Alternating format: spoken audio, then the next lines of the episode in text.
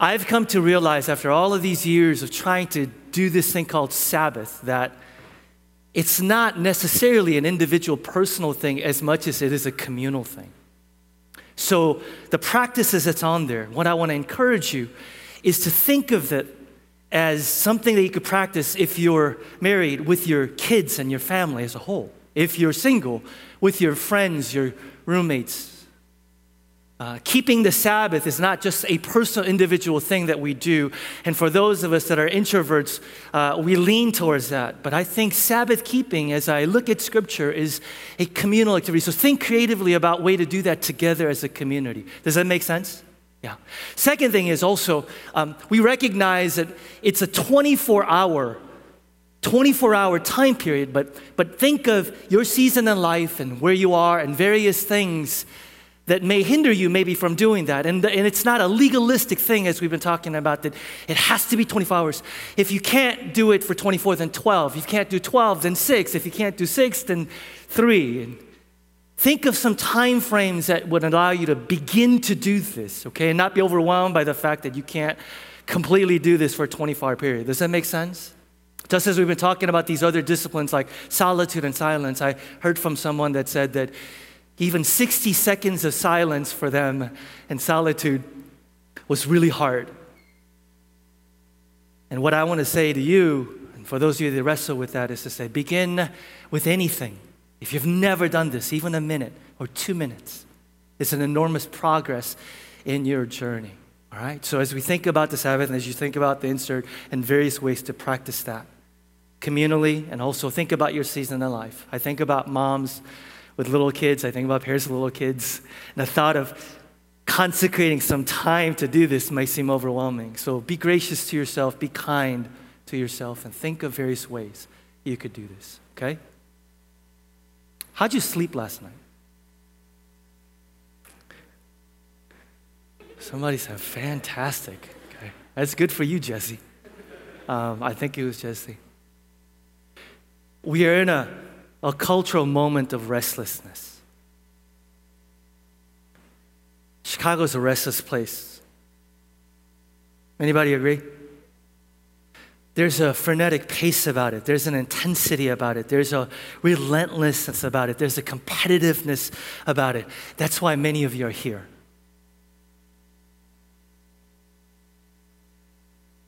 I've never met so many restless group of people than I have in the last 10, 15 years of ministry. It wasn't always like this.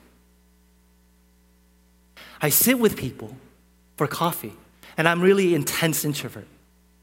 And so within 5-10 minutes, when I get the sense that person just has a hard time sitting still, being still, because they're so restless and they've never had sacred spaces just to rest. I'm reminded again and again, every week that Chicago, this life, this culture, this society is a very restless place. And then I look at Scripture and I realize, listen to this, I realize that your ability to sleep is an indication of your trust and humility.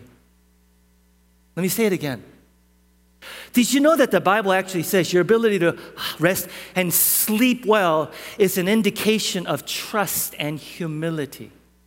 This is a psalm that's become one of my favorite psalms, Psalm 3.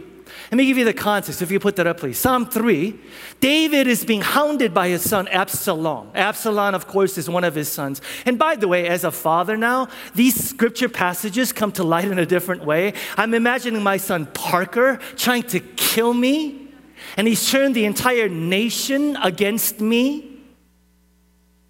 It's not just fear, but I'm trying to think of the sadness, level of despair that I would be experiencing as a father, knowing that my son. Psalm 3, if you could put that up, please. Psalm 3:1. Here's what David says. Now, remember, he's being hounded by Absalom. Lord, how many are my foes? How many rise up against me? Verse 3, but you, Lord, are a shield around me, my glory, and one who lifts my head high.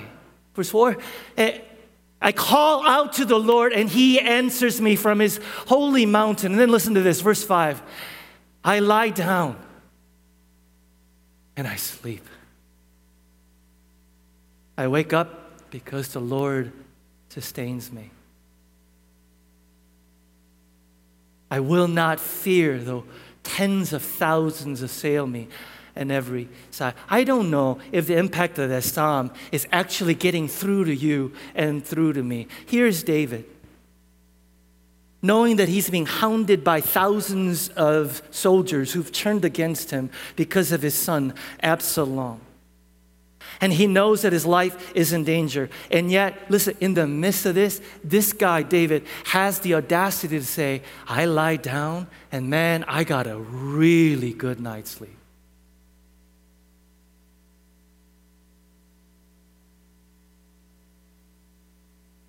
Some of you can't get good night's sleep these days.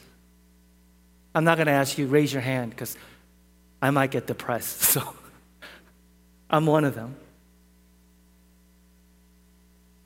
But I know that regardless of the challenge that I face, when I wake up tomorrow morning, I didn't wake up today knowing that there were tens of thousands aiming their arrow and bows at me. And yet David, listen to this, says, I not only lay down, all of us lie down, all of us put our heads to the pillows. We don't lie down. He says, I slept like a baby. Sleep experts will tell you it's not the length of sleep. But what? The quality or the depth of sleep. They call it rapid eye movement, REM sleep. You know what David is talking about in Psalm 3? He's talking about REM sleep of your soul.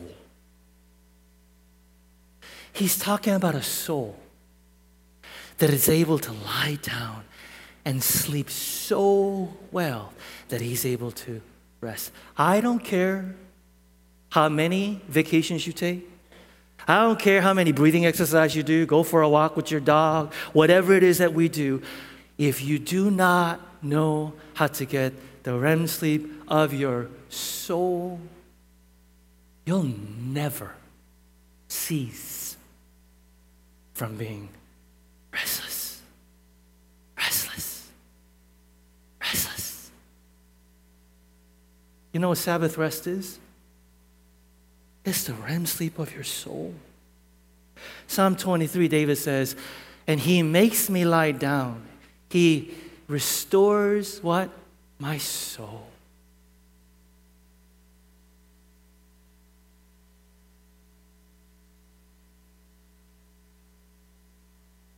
How are you doing?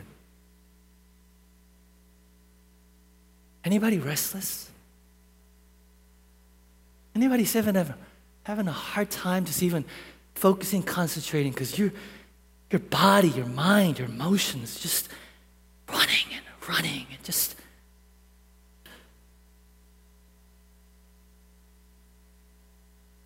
If you're new to our church, I'm kind of looking forward to ending this sermon series because in a really good way, I'm tired of preaching on it. I'm tired. This is like a 12-week journey. We began with solitude and then silence, stillness, and then Sabbath. Solitude, silence, Sabbath. What is Sabbath? Sabbath is what? The practice of ceasing from our work for a 24-hour period so that we can rest and delight in God and God's good gifts. Sabbath word literally means, Shabbat literally means to cease or to stop. That's what it literally means. It means to stop working. It means to stop worrying. It means to stop wanting.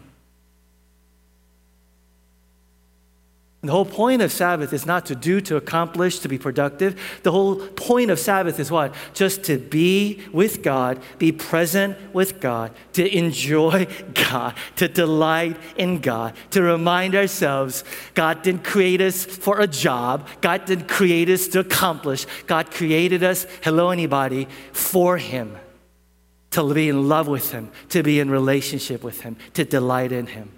Can I get an amen? God created us for that. Well, what about ministry? What about work? Everything we do flows out of that. The whole point of spiritual disciplines that we've been talking about is so that the most important thing we can do is so that these disciplines will allow us to be present and aware to the presence of God every moment, every second, so that we would have contentment, joy, and confidence in his love for us. The whole point of these spiritual disciplines is not that I get something out of it, that check a box and God is happy with me now. They are to allow us to be present with God. I said this last week, I'm going to say it again.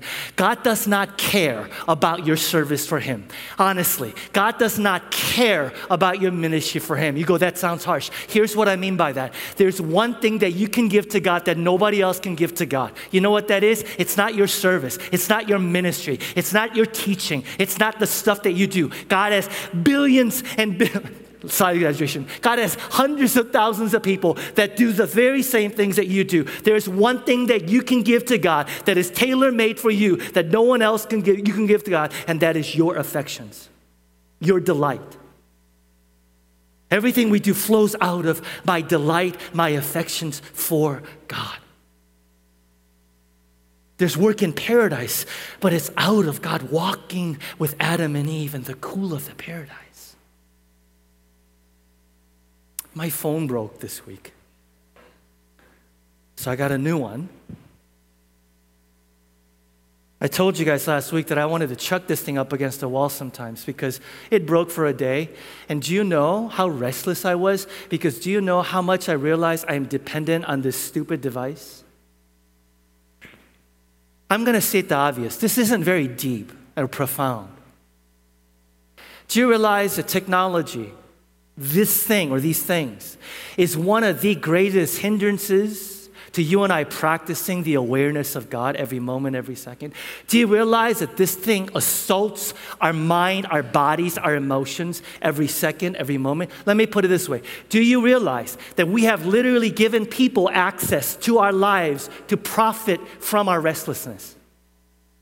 We have allowed people to monetize our restlessness. What do I mean? Do you realize that you and I have given multi-billion-dollar corporations, access into our lives to tell us to buy things that we don't need, with money we don't have, to impress people we don't even like? So that what? This thing here? You and I have freely given access to people to go, monetize my restlessness, profit from my restlessness, tell me the stuff that I don't have that I...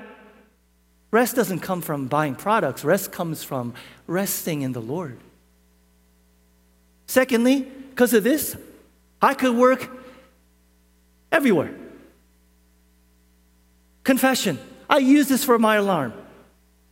And here's what I found myself doing. When it goes off, I reach for it. I don't just turn it off. You know what I found myself doing? I reach for it, turn off the alarm, and check in my emails from the night before. If that's you, say amen.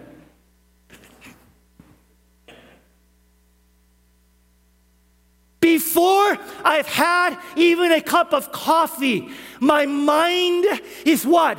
On emails and confession, the news of what happened the day before. And here's the thing you need to know. When you wake up in the morning, do you realize that that is one of the most precious times? Because when you wake up in the morning, you're most rested and you are in the most undefended state.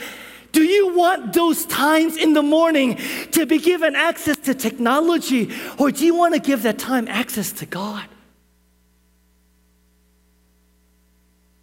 And it's not just in the morning, it's at nighttime too.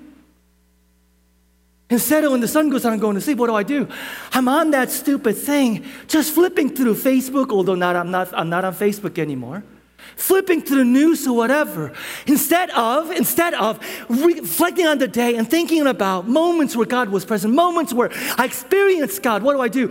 I cram one more email in. I cram one more text in, believing this lie that says, if I could just do one more thing, maybe I'll be finally caught up.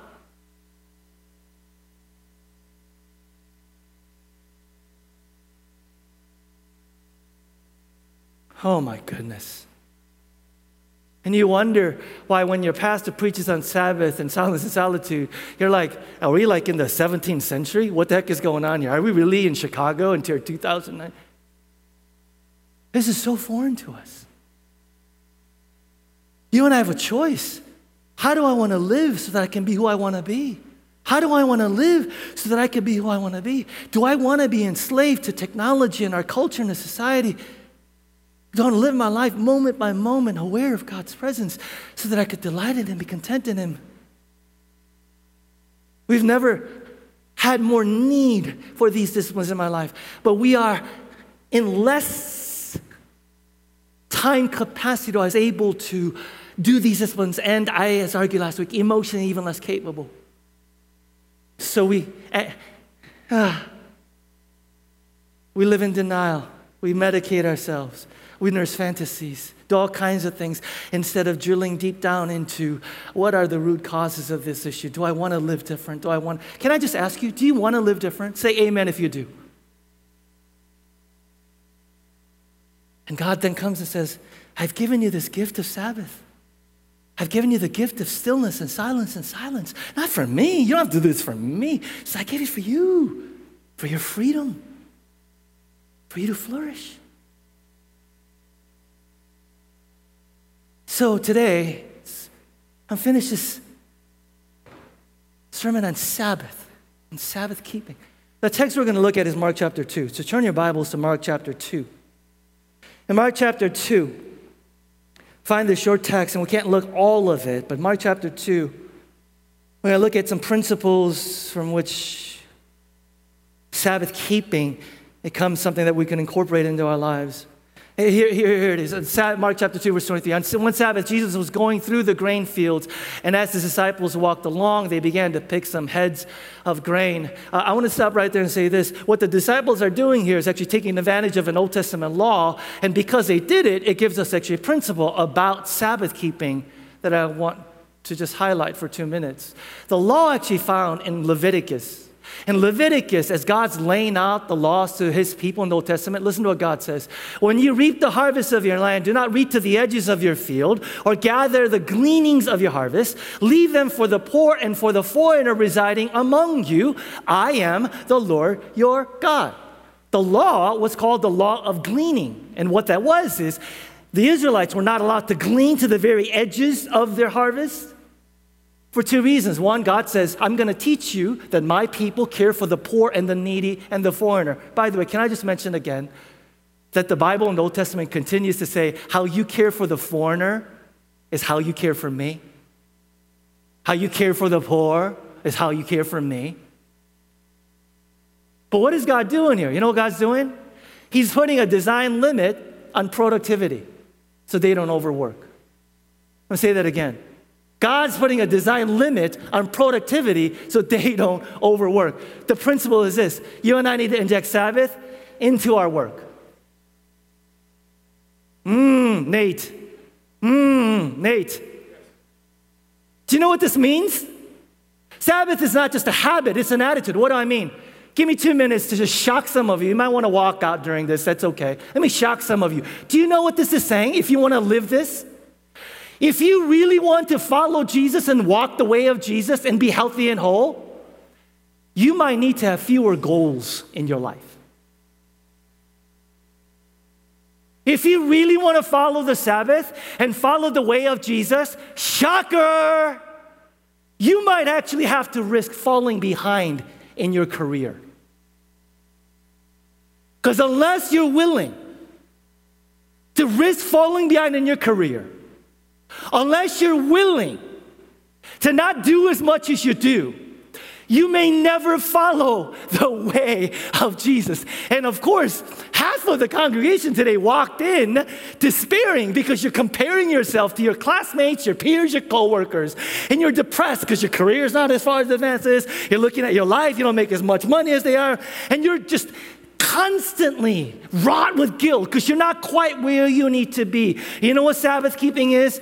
It's an act of liberation where you say to yourself, I am not defined by my career status. I am defined by Jesus Christ.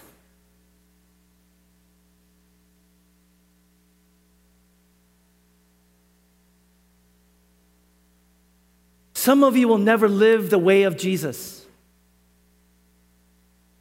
Because career status and career goal is the idol of your life. And the thought of falling behind in a career and letting other people pass, thought of not being as productive is such a shocker. By the way, do you know why it's a shocker to our system? It's because we might not have sold our souls to the devil, but we've sold our soul to culture.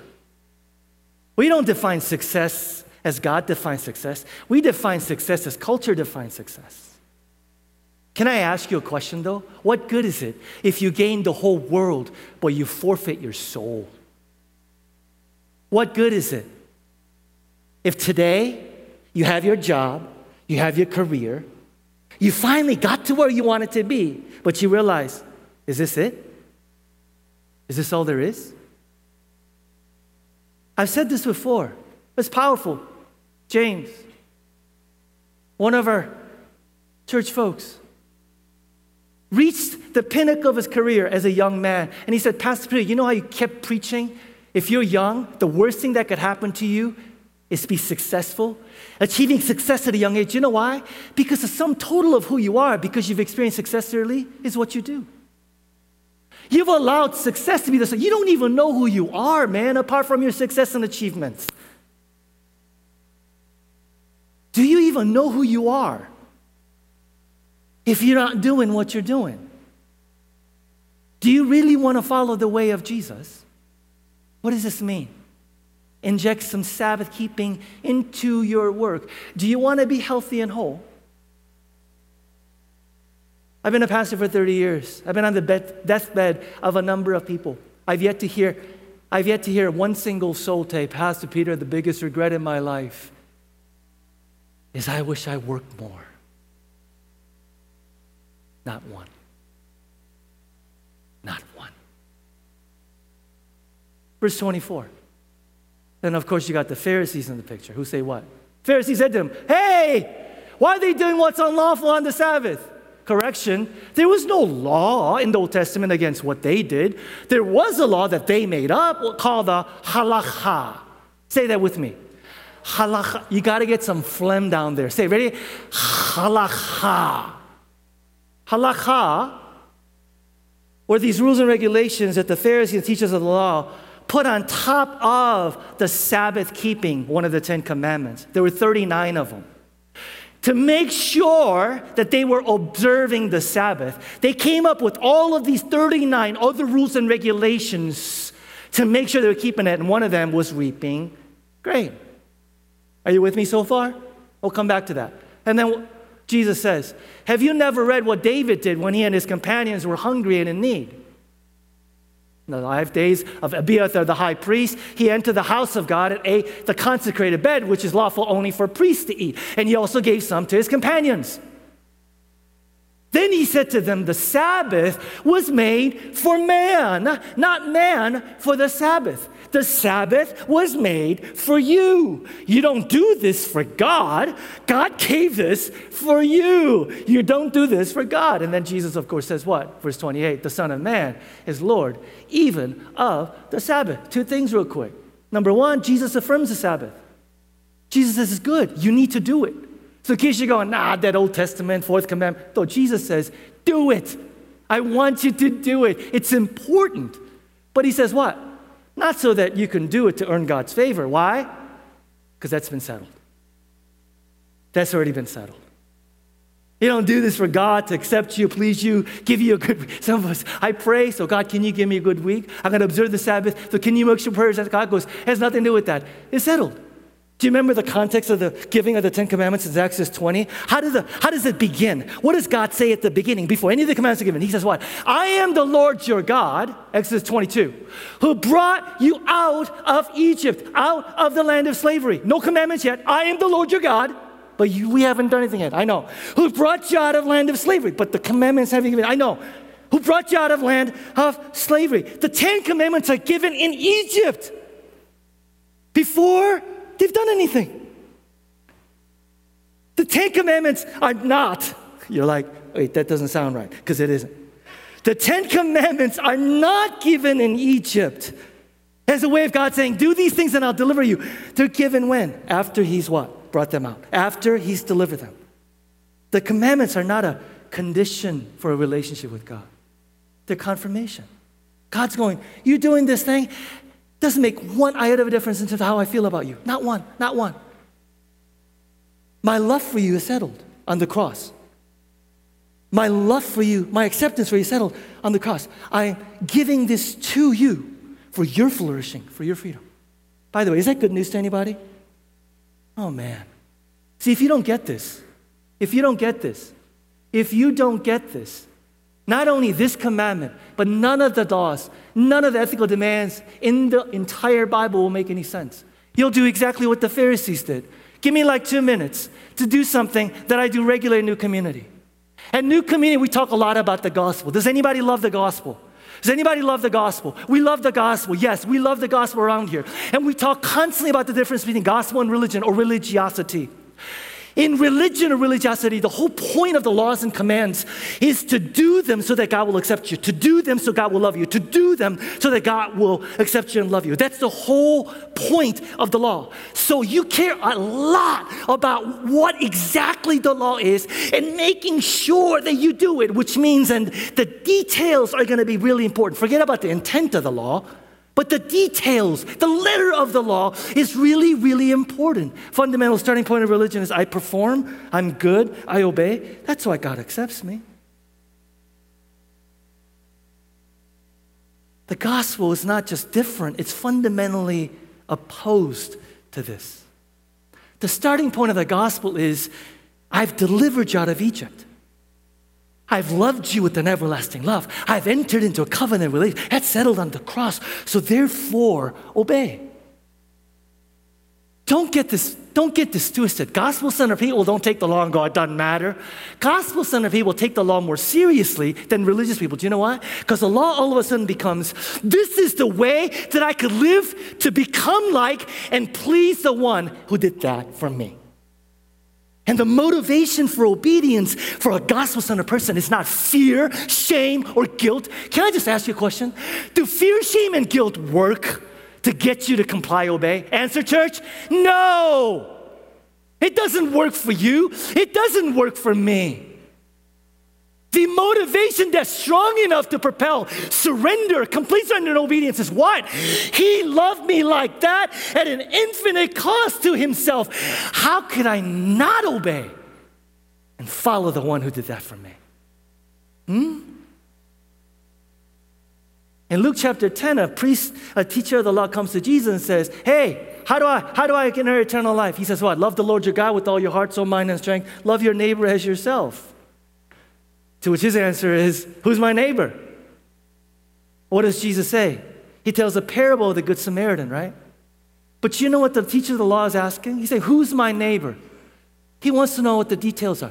Is it my coworker, my neighbor, my husband, my wife, people down the street? Is it the homeless people? What is it? Tell me exactly who my neighbor, and what does it mean to love them? Do I have to give money, my time? You see the anxiety? You see the anxiety in that? He doesn't have the grace and the forgiveness and the mercy of God to wash. So he has to know, what do I exactly have to do? And Jesus says, you're missing the whole point. Someone who's awash in the mercy, grace, and love of God says, who's my neighbor? I'm not going to let these other things define me. Anybody is my neighbor. Do you understand this? Loving the Lord your God with all of our heart, soul, mind, and strength requires labor, but it should be a labor of love. Do you love God like that? Can I remind you? And once in a while, I'll give this example. Somebody comes to you and says, are you a Christian? Are you a Christian? A religious person goes, I'm trying! Are you obeying the Sabbath? I'm trying! You know what a Christian who's awash in the gospel says when somebody says, are you a Christian? They go, yeah, me. Can you believe it? Me. I'm the last person that deserves, but God reached down and saved me. And your motivation for obedience is not, I gotta pull myself. There's no joy, there's no delight, it's duty, is there delight in your obedience? Is there delight in your obedience? Lord, restore unto me the joy of your salvation. Can I get an amen? So if it's not for God, And it's for us. What implications? 3 implications. Number one, Sabbath is given to us to remind us that God is the Savior of our lives. Let's read this together. Sabbath reminds us that God is the Savior of our lives. One more time. Sabbath reminds us that God is the Savior of our lives. The other place where the Ten Commandments, the giving of it is given is Deuteronomy. So we turn to that. And at the beginning, again, here's what God says before the commandments are given. Remember that you were, so everybody say remember. One more time, remember. Remember that you were slaves in Egypt and that the Lord your God brought you out there with a mighty hand and an outstretched arm. What is God doing? What is God doing? He's telling the Israelites that when you go away and take time, create space for Sabbath, God is saying to them, I need you to remember that I am the one who provided for your greatest need, deliverance from sin, all by myself. I need you to remember that the greatest deliverance you needed, you had nothing to do with it. Nothing. You contributed nothing to that salvation. I delivered you with my mighty hand. In Egypt, you were slaves. Now, you're sons and daughters of God. By the way, what'd you do? Nothing. In Egypt, you were under the cool reign of the terror of Pharaoh. Now, you're under the tender care of your heavenly Father. You know what Moses is saying? Everybody look up here. Moses is saying, if God provided and met your greatest need, deliverance from Satan, sin, and death, why would you not trust him to meet your day-to-day needs? Does that make any sense? Does that make any sense that we come and we sing about this thing and we go, there is nothing that I could have done. I am a child of God. I am a son. I am a daughter of God. And then turn around and be concerned that God will not, meet our day to day. Does that make any sense? The answer is no, it doesn't make any sense. And yet we do it every day. Some of us walked in here today going, I got that happening. I don't know if it's going to provide for that. I don't know. That's why I have to work. That's why I can't rest. And God's going, or as Jesus says in Matthew 25, he's piggybacking on this. He says what? I tell you, don't worry. Hey, Sabbath is not just stopping from work. It's stopping from what? Say it with me.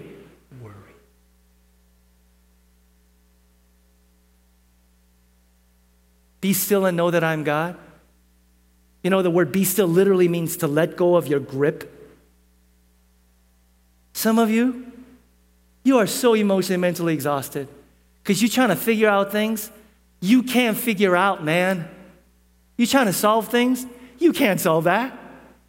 You're trying to and yet we exhaust ourselves going, I'm good. Don't worry about what you eat, drink. Your body, what you wear, is not life more important than food, and the body more important than clothes? And then the next verse, I need you to be convicted by this. I need you to be convicted by this. Look at the birds of the air. They don't sow or reap or store away in barns, and yet your heavenly Father feeds them. Are you not much more valuable than them? Do you really think that the Father who did that for you, that when it comes to your day-to-day needs would go, take care of it on your own? The Father who did that for you would go, your future, it's up to you. Your family, it's up to you. Do you really think? That's why Jesus says in what? Verse 33, seek first the kingdom and his righteousness, and all these things will be what? I don't rest because everything is done. I rest because God promised that if I do, he'll make up for the rest. Can I get an amen? You guys, it's about trust. Once again, Psalm 121, I lift my eyes to the hills. Where does my help come from? He who neither slumbers nor sleeps, Israel, will watch over you. Remember what we talked about last week? Why does Sabbath begin in the evening to the morning? Because what? The Jews remind themselves, when I go to sleep, God goes to work. When you're sleeping, kingdom is still advancing. Is that good news? When you're sleeping, God is still saving your friends. Is that good news? When you're sleeping, God is still working for his good and your glory. Is that good news? Yes, it is.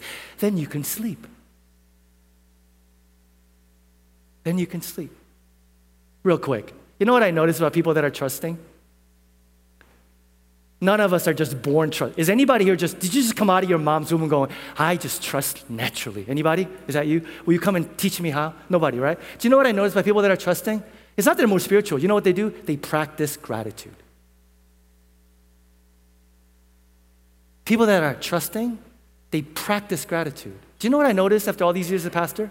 This is what happens to people that practice gratitude have this amazing ability to see God's goodness at things that we don't, which enables them to trust God more.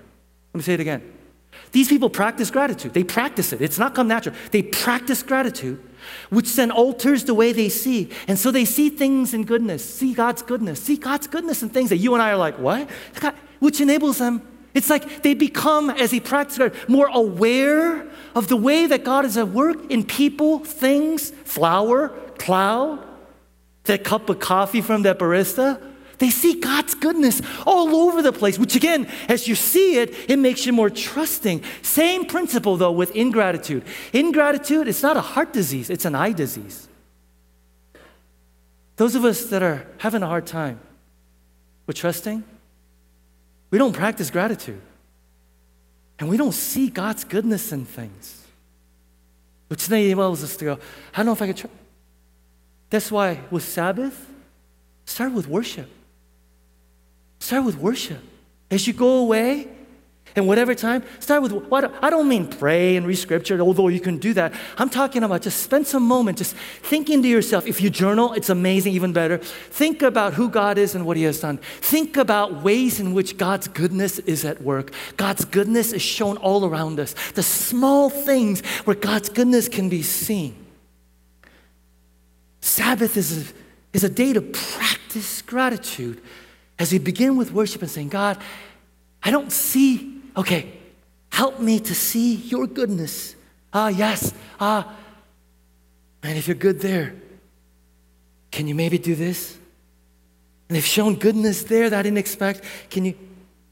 Practicing gratitude as an aspect of Sabbath. Might be just the thing that some of us need. Begin Sabbath, even if it's 2 minutes. Just think for a moment, who is God and what has he done? Sabbath reminds us that God is safe. Secondly, Sabbath reminds us that we're no longer slaves, but we're sons and daughters of God. Sabbath reminds us we're no longer slaves. Sabbath is a prophetic act of prophetic declaration of liberation. Sabbath keeping is a way of saying, I am not a slave. I am a son or a daughter of God. Why would God have to say to Israel, you were slaves, but now sons? Why would God have to remind them? I'll tell you exactly why. Do you forget sometimes? I forget. And you know what else? It's one thing to get out of Egypt. It's another thing to get Egypt out of you. It's one thing to be set free. Oh, if you're in Christ, you're free. But it's another thing to live free. You've been delivered from Egypt years ago. Why are you still living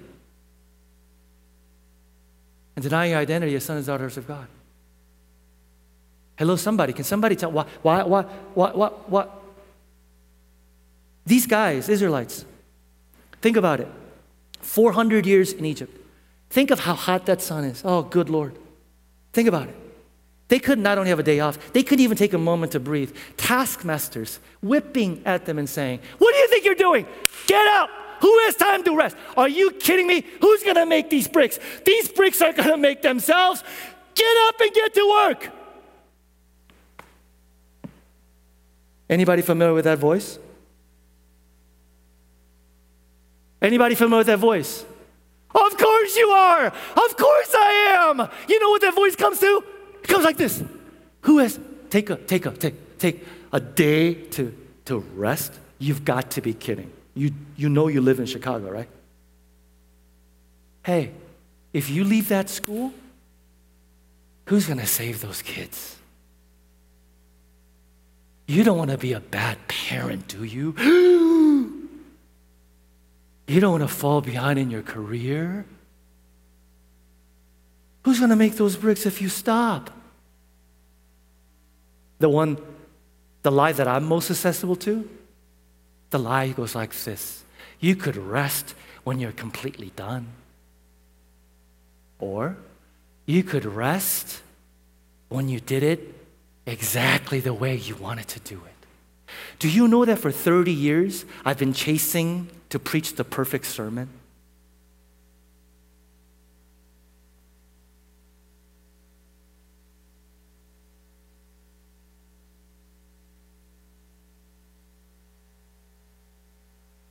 I wasn't intending to say that. I just came out. Do you know what it's like to get up here every Sunday and have a couple hundred people throwing out verdicts? I kind of like that. I kind of don't. I think he did all right.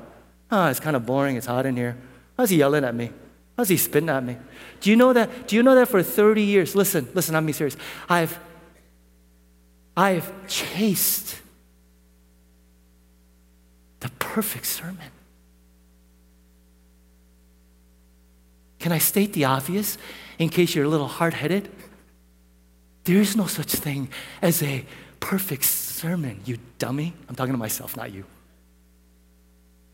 And yet, do you know why I'm so tired? Because I hear this voice like you. It's a taskmaster that says, you could rest after you preach that perfect sermon.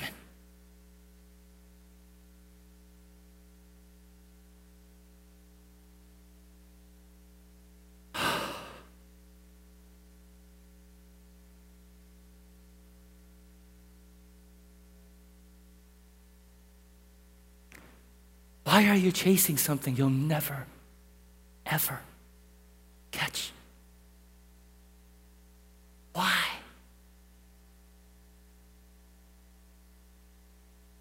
This is why this is so powerful to me. What is Paul saying? Galatians 5.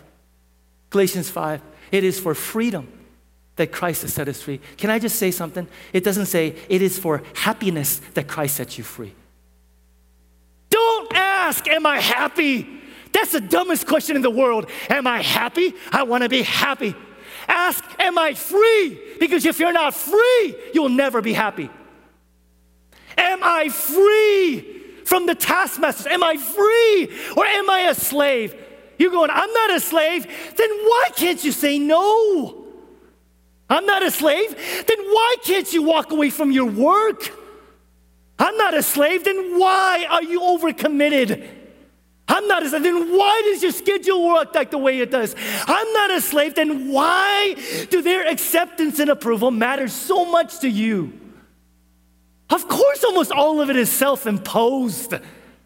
You're a slave to culture expectations, parent expectations, your own insecurities, your own fears. We're all slaves to these things. Sabbath keeping is an act of declaration that says, I am free. I am a child of God. That does not define me. He defines me. Is this good news? Hear me. I'm almost 50. Those of you in your 20s and 30s, there is no such thing as perfection. Don't waste 20 years of your life chasing something that does not exist. God says to the Israelites, not just once a week, but once every 6-7 years, he said, take a sabbatical year. Do you know what that, I wish I could preach on that. Next time I'll preach on that. And part of that sabbatical year was they told these agricultural farmers not to do any work on the land. So for a whole year, the land just sat there. Nobody worked. And God says, whatever comes up, that's what you eat. You know what the principle is? Structure, plan time in your Sabbath to do nothing. To which some of us are like, hallelujah, thank you, Jesus. And half of us are like, oh. Do you know why you need to do this? If you don't discipline yourself to do nothing, you will never, ever overcome the voice of your taskmaster that says, you are what you do. You are what you produce. You are what you accomplish. You are what they say. You are what you have. Never. In solitude and silence, we sit in God's presence and allow His Spirit to whisper, I am so pleased with you. I delight in you. Third and last, Sabbath reminds us to honor or preserve the image of God in our neighbors. Oh, this is the hardest thing for me, you guys. Nate Noonan, this is hard for me. This is the fourth commandment. First three, sorry, for those of you that saw that. First three. Deal with our relationship with God. I just had a flashback. My wife was like, why do you always not know how old our kids are? You know, every time you're like off by a year. I know. So it's a disease I have, okay? I'm off by a year on everything. First three commandments, my relationship with God. The last six, our relationship with our neighbors. This command comes in the fourth. And God's going, Sabbath has to do with you and God and you and others. Now on the surface, at first when I saw this, I'm like, God's going rest, because if you don't rest, you're a jerk. And if you ask my kids, they'll be like, Daddy's not pleasant when he's not rested.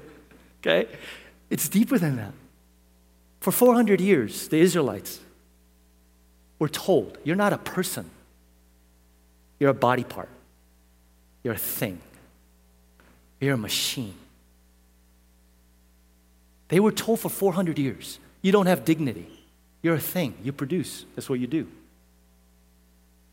Do you know what happens when you don't rest, when I don't rest? Not only do we believe I am what I do, I am a body part, I am what I produce. Listen, everybody look up here. We begin to project onto others what we see about ourselves.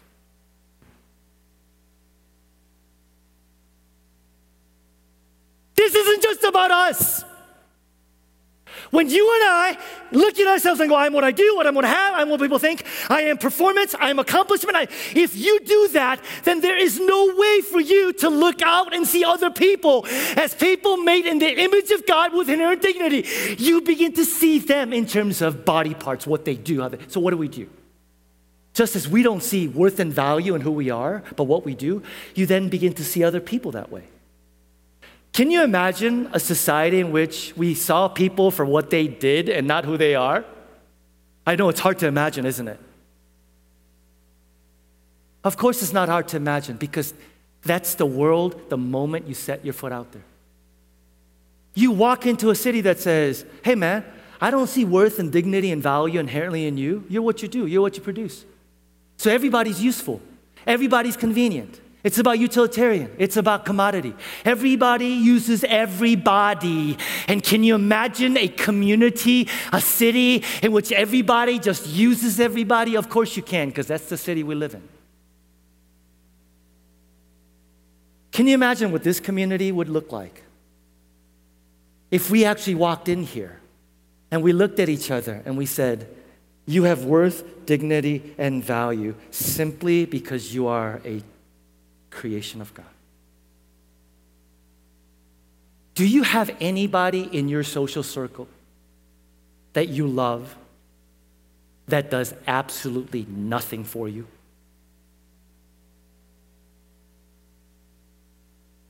Or is everybody networked? What can you do? Sabbath keeping is so you could love each other well. It's not just about you.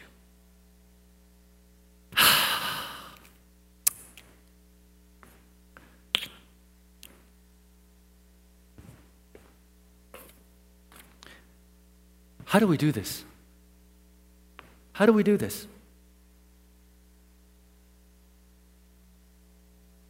A little trivia. I'm almost done here.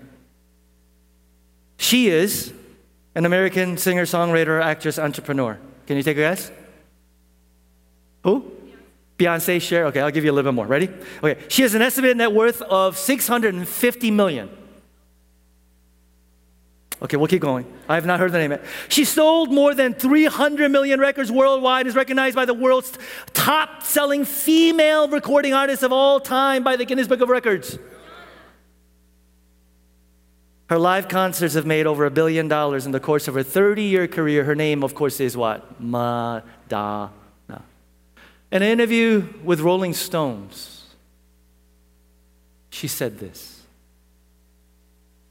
I have an iron will, and all my will has always been devoted to conquering some horrible feeling of inadequacy. I'm always struggling with that fear. I push past one spell of that fear and discover myself as a special human being worth.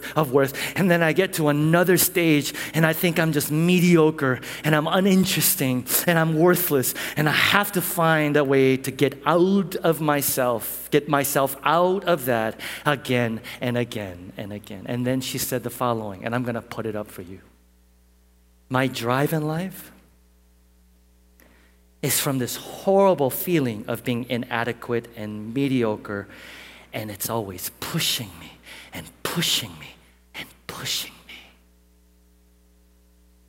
Because even though I've become somebody, I still have to prove to you that I am somebody. My struggle has never ended.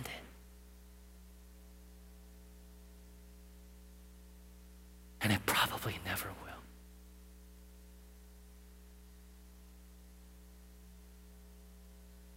Here's a woman who has everything. And she says, what?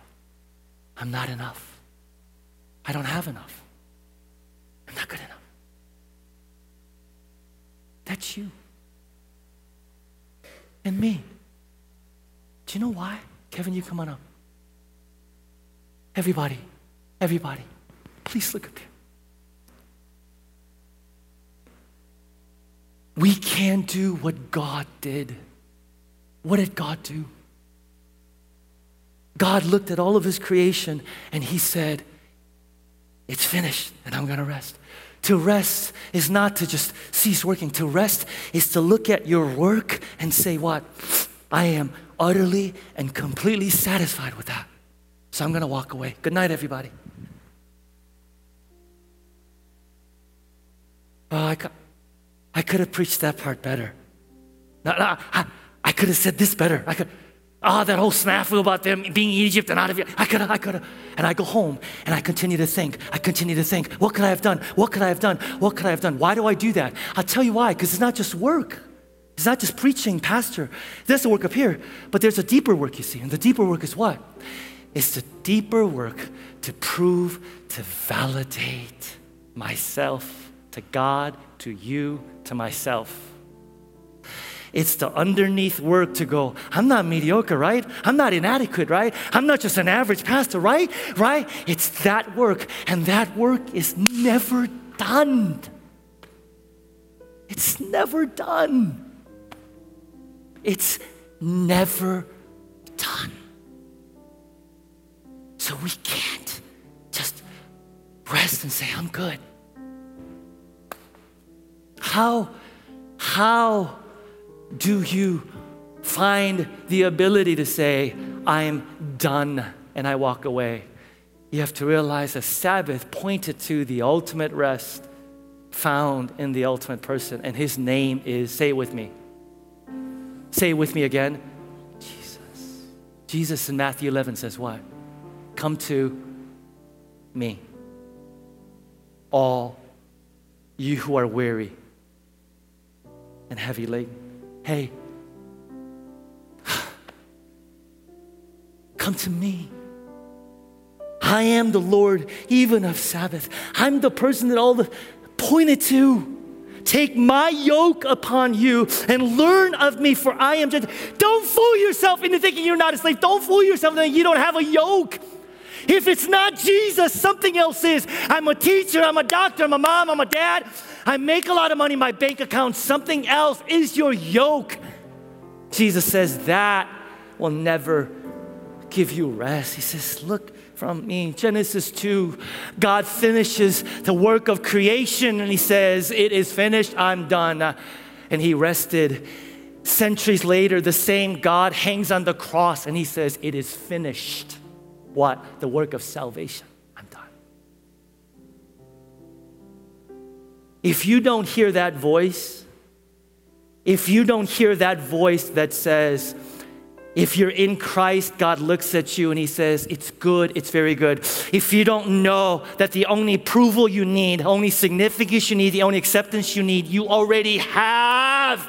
You and I already have in his son, Jesus. We will continue in our restlessness, searching for perfection or whatever else that's never gonna come. Yeah. A Christian is someone who says, I rest on the finished work of Christ. I don't rest in my accomplishments. David 3, you are my glory. You are my glory. You, what is your glory? What is your glory? Your job, your business? What is your glory? Your accomplishments? What is your glory? Your PhD? What is your glory? Relation? What is your glory? And you're gonna rest on that?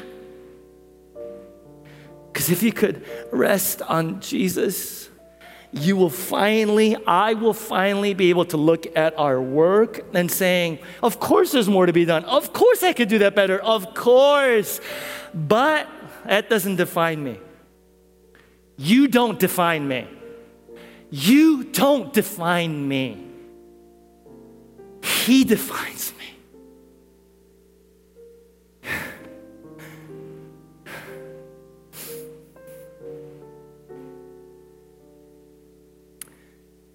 He defines me. He defines me. He is what we need. He.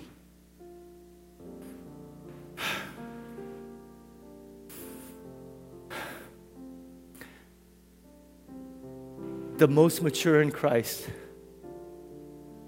are not those working hardest for him. It's those resting best in him. Go to him. Go to him.